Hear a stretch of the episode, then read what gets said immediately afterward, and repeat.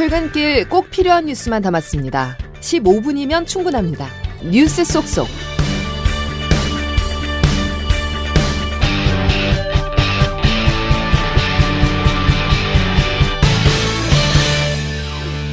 여러분 안녕하십니까? 1월 15일 월요일 CBS 아침 뉴스 김은영입니다. 북한이 어제 발사한 탄도미사일은 고체 연료를 사용한 극초음속 중장거리 미사일로 시험 발사에 성공했다고 밝혔습니다.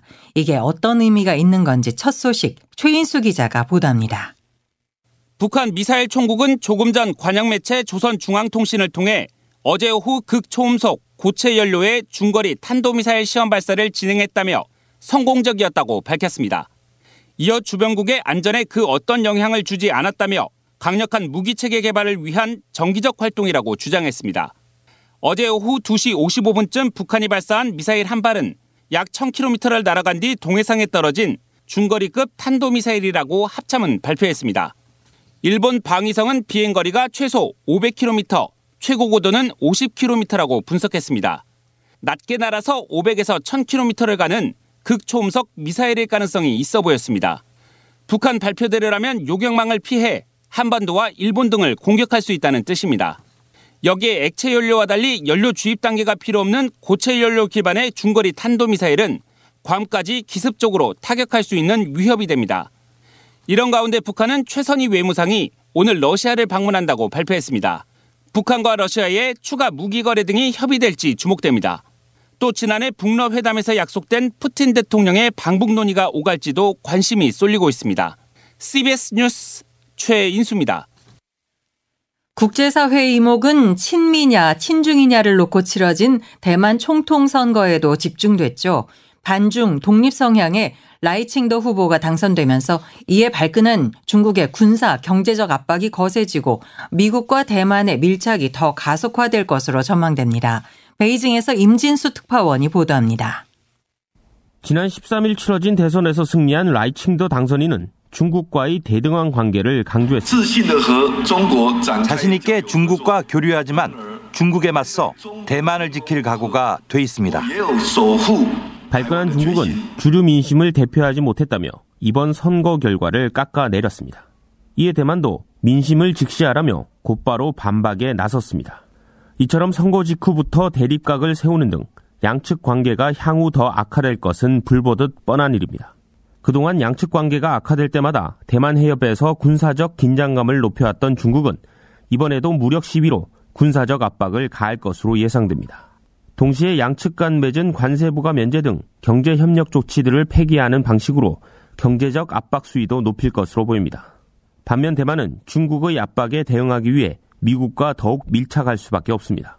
이는 결국 대만 해협과 더 나아가 인도 태평양 전역에서 벌어지고 있는 미중 간 패권 다툼을 더욱 고조시킬 것으로 전망됩니다. 베이징에서 CBS 뉴스 임진수입니다. 미국 공화당 대선 첫 경선인 아이오와 코커스가 하루 앞으로 다가왔습니다. 며칠 동안 계속된 폭설과 한파로 저조할 것으로 보이는 투표율이 이번 코커스의 최대 변수로 떠올랐습니다. 아이오와에서 최철 특파원의 보도입니다. 미 대선 첫 경선인 만큼 미 전역에 뜨거운 관심을 받고 있는 공화당 아이오와 코커스가 이제 하루 남았습니다. 도널드 트럼프 전 대통령, 니키 헤일리 전 유엔 대사, 론 디샌티스 플로리다 주지사, 사업가 비벡 라마스와미 등 공화당 대선 주자 4명이 이곳 아이오와에 집결했습니다. 다만 최근 불어닥친 최악의 겨울 폭풍으로 이곳 아이오와는 말 그대로 모든 것이 꽁꽁 얼어붙은 상태입니다. 폭설로 유세를 취소한 후보도 있었고 예정된 행사에 1시간 넘게 지각하는 후보도 생겼습니다. 전문가들은 미 역사상 가장 추운 날씨에 코커스가 열리게 돼 투표율이 크게 떨어질 것으로 예상하고 있습니다. 한 유권자의 말입니다. 투표소가 많아 집에서 멀지 않습니다. 저도 800m 거리에 투표소가 있습니다. 아무 문제 없고 반드시 투표장에 갈 겁니다. 최악의 날씨로 인해 누가 더 충성도가 높은 지지자들을 가졌느냐가 이번 코커스의 최대 변수가 된 셈입니다. 한편 이곳 유력 언론인 디모인 레지스터가 어제 발표한 여론조사에 따르면 트럼프 전 대통령은 48%의 지지를 얻어 1위를 기록했고 그 뒤를 20%를 차지한 헤일리 전 대사가 이었습니다. 아이오와에서 CBS 뉴스 최철입니다. CBS 단독 보도로 이어갑니다. 포스코 그룹의 지주회사 포스코 홀딩스에서 캐나다에 이어 백두산 초호와 해외 이사회 의혹도 불거졌습니다. 전 세기를 동원해 백두산을 관광하고 최고급 호텔과 골프장을 즐겼는데요. 비용을 자회사에 떠넘긴 모습은 판박이었습니다. 김정록 기자가 단독 보도합니다. 최근 호화 해외 이사회 의혹이 불거진 포스코 그룹 지주회사 포스코 홀딩스 최정우 회장과 사외이사들. 그런데 CBS 취재 결과 최 회장과 사내이사 16명은 2019년 8월에도 중국 베이징과 백두산 일대를 일주일간 여행하는 초호화 이사회를 즐긴 것으로 나타났습니다. 베이징에서 열렸던 이사회 회의는 고작 하루뿐. 베이징에서 백두산까지 이동할 때는 전세기까지 동원했고 백두산 송이버섯, 러시아산 털개 등 고가의 음식도 즐긴 것으로 전해졌습니다. 베이징에 머무는 동안에도 세계적으로 널리 알려진 최고급 호텔에 머물며 고가의 식사를 즐겼고 유명 고급 골프장에서 라운딩도 가졌습니다. 이러한 초호화 이사회를 위한 비용은 무려 약 8억 원으로 전해집니다. 특히 이 비용 중 상당 부분은 자회사인 포스코 차이나가 부담했던 것으로 취재됐습니다. 이미 지난해 캐나다 밴쿠버에서도 호화 이사회를 진행하고 자회사가 일부 비용을 불법 집행했다는 논란이 불거진 상황. 이를 놓고 경찰이 최 회장과 사회이사 등 16명을 입건해 수사 중인 가운데 이와 판박이인 정황이 추가로 드러나면서 수사가 확대될 전망입니다. CBS 뉴스 김정록입니다. 늦어도 설 전에는 우리 국민들한테 설 선물로 미래를 향하는 대연합 새로운 정치 세력을 함께 선보일 수 있도록 그렇게 최선을 다해 노력을 하겠다. 좀 추우면 어떻습니까? 그 텐트에서 기꺼이 함께 밥 먹고 함께 자겠습니다. 감사합니다. 다음 대통령 선거 정도까지는 우선 무조건 함께 할 것을 서약한 정파 정도만 함께 해야 된다. 떴다방 같은 이미지로 비친다고 한다면은 그런 결사체에는 참여하고 싶은 생각이 없습니다. 다시 한번 묻습니다. 이 두 가지 받을 겁니까 안 받을 겁니까? 민주당은 지금 이재명 대표를 보호해야 하는 민주당은 절대 할 수 없는 것들이죠. 총선을 앞둔 정치권에서는 제3지대가 빅텐트를 칠지 주목되고 있습니다. 연대를 해야 한다는 공감대는 있지만 이낙연 전 민주당 대표는 텐트를 크게 쳐달라고 한 반면 이준석 전 국민의힘 대표는 떴다방은 안 된다고 말하는 등 방식에 있어서는 묘한 시각차도 드러냈습니다. 정석호 기자입니다. 민주당 탈당 모임인 원칙과 상식이 어제 미래대연합 창당준비위원회를 출범하며 제3지대에 깃발을 꽂았습니다. 민주당을 탈당한 김종민, 조응천, 이원욱 의원과 함께 정치혁신포럼 당신과 함께 소속 정태근, 박원석 전 의원이 합류했습니다. 이목을 끈 건 출범식 행사 전 서울 여의도의 한 커피 전문점에서 열린 티타임이었습니다. 이낙연 전 대표와 이준석 위원장, 김종민 의원이 한자리에 모여 약 20분 동안 제3지대 관에 논의한 겁니다. 이들은 거대 양당의 기득권을 깨야 한다는 인식에 공감하며 제3지대 필요성에 관해 의견을 나눈 것으로 전해졌습니다. 김종민 의원입니다. 민심의 요구를 어떻게 우리가 받을 것이냐 이 점에 대해서 함께 공감을 하셨고요. 말로 우리가 언제 어떻게 하자 뭐 이렇게 얘기한 건 아무것도 없습니다. 근데 이심전심이 확실하게 느껴지는 그러나 구체적인 협력 방식을 두고서는 이견을 보이며 기싸움을 벌이기도 했습니다.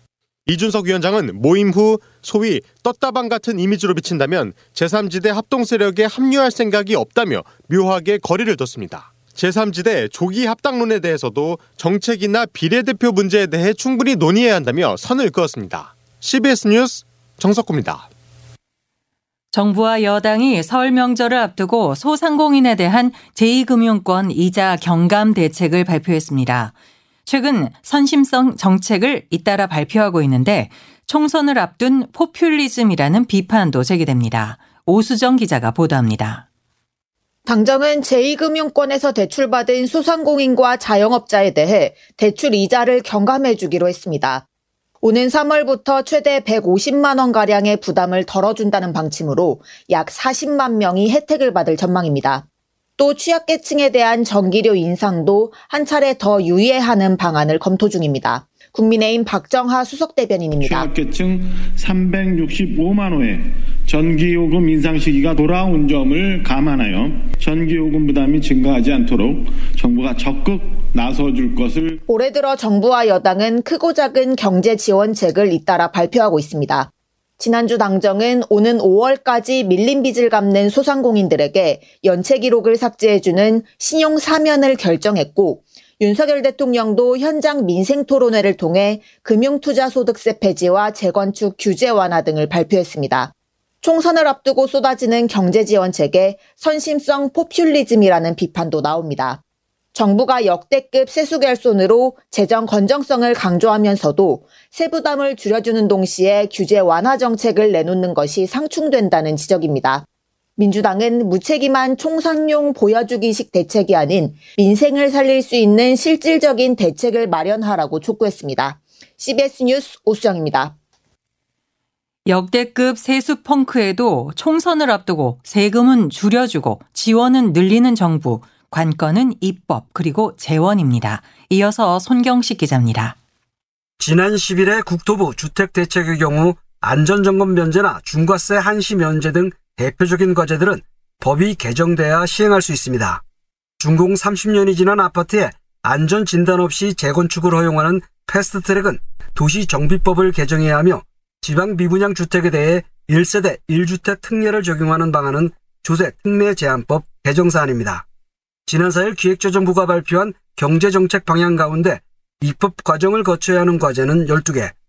인구 감소 지역 주택 취득 시에도 1주택자로 간주하는 세컨드홈 활성화 정책은 주세 특례 제한법과 종합부동산세법을 개정해야 가능합니다. 윤석열 대통령이 지난 2일 밝힌 금투세 폐지도 소득세법 개정이 있어야 가능합니다. 더군다나 금투세가 폐지되면 연간 1조 원 이상의 세수가 줄게 돼 야당은 강하게 반대하고 있습니다. 올해는 특히 여소야대 전국 속에 여야간 입장차가 극명하고 국회의원 선거까지 겹쳐 정부의 밀어붙이기식 입법 필수 정책이 실현될 수 있을지는 미지수라는 지적입니다. CBS 뉴스 손경식입니다.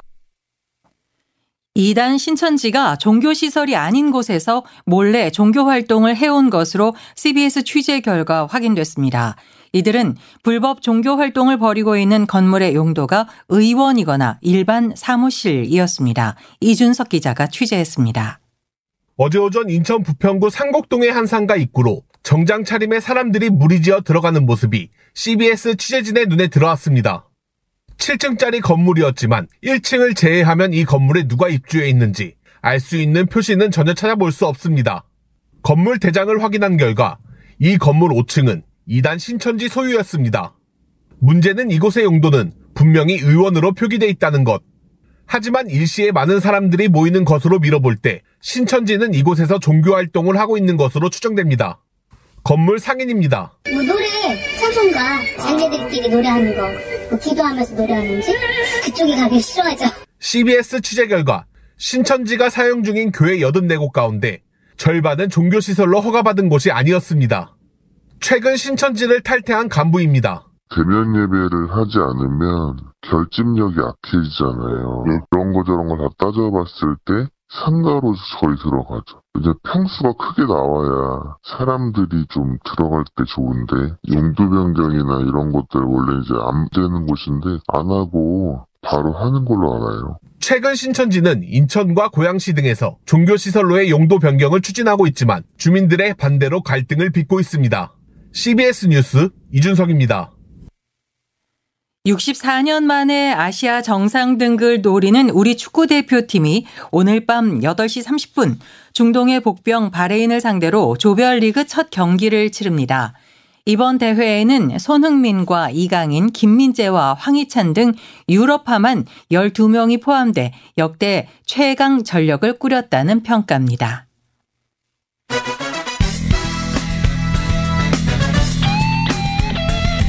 핵심만 담다. Save your time. 이어서 자세한 날씨를 김수진 CBS 기상 리포터가 전해드립니다. 네, 눈비구름들이 지나간 뒤에 밤사이 북서쪽에 찬 공기가 내려오면서 다시 강추위가 찾아왔습니다. 현재 경기 북부 동부와 강원 내륙 산지에 한파특보가 발효 중인 가운데 오늘 아침 철원이 영하 14.1도, 파주 영하 12.6도, 서울도 영하 6.5도까지 떨어진 가운데 찬바람이 불어서 체감 기온은 영하 11도 안팎을 나타내고 있습니다. 오늘 아침 출근길 옷차림 한결 따뜻하게 하셔야겠고요. 특히 어제 내린 비나 눈이 얼어붙으면서 빙판길이나 도로 살얼음이 나타나는 곳이 많을 것으로 보이기 때문에 운전자나 보행자 모두 각별히 조심하셔야겠습니다. 그 밖에는 오늘 전국이 대체로 맑은 가운데 동해안은 오전까지 가끔 구름만이 끼겠습니다. 낮 최고 기온은 서울 1도, 춘천, 청주 3도, 광주 5도, 대구 6도로 어제보다 적게는 1, 2도에서 많게는 10도가량 뚝 떨어지겠고요. 특히 오늘 전국적으로 찬바람이 강하게 불어서 한층 더 춥게 느껴지겠습니다. 다만 이번 추위 오래 가지는 않아서 내일 낮부터 차츰 누그러지겠고 이후로 당분간 큰 추위는 없겠는데요. 이번 주 목요일과 금요일 사이 강원 영동과 충청 이남 지역에 다시 비나 눈 소식이 있습니다. 날씨였습니다. CBS 아침 뉴스를 모두 마칩니다. 함께 해 주셔서 감사합니다.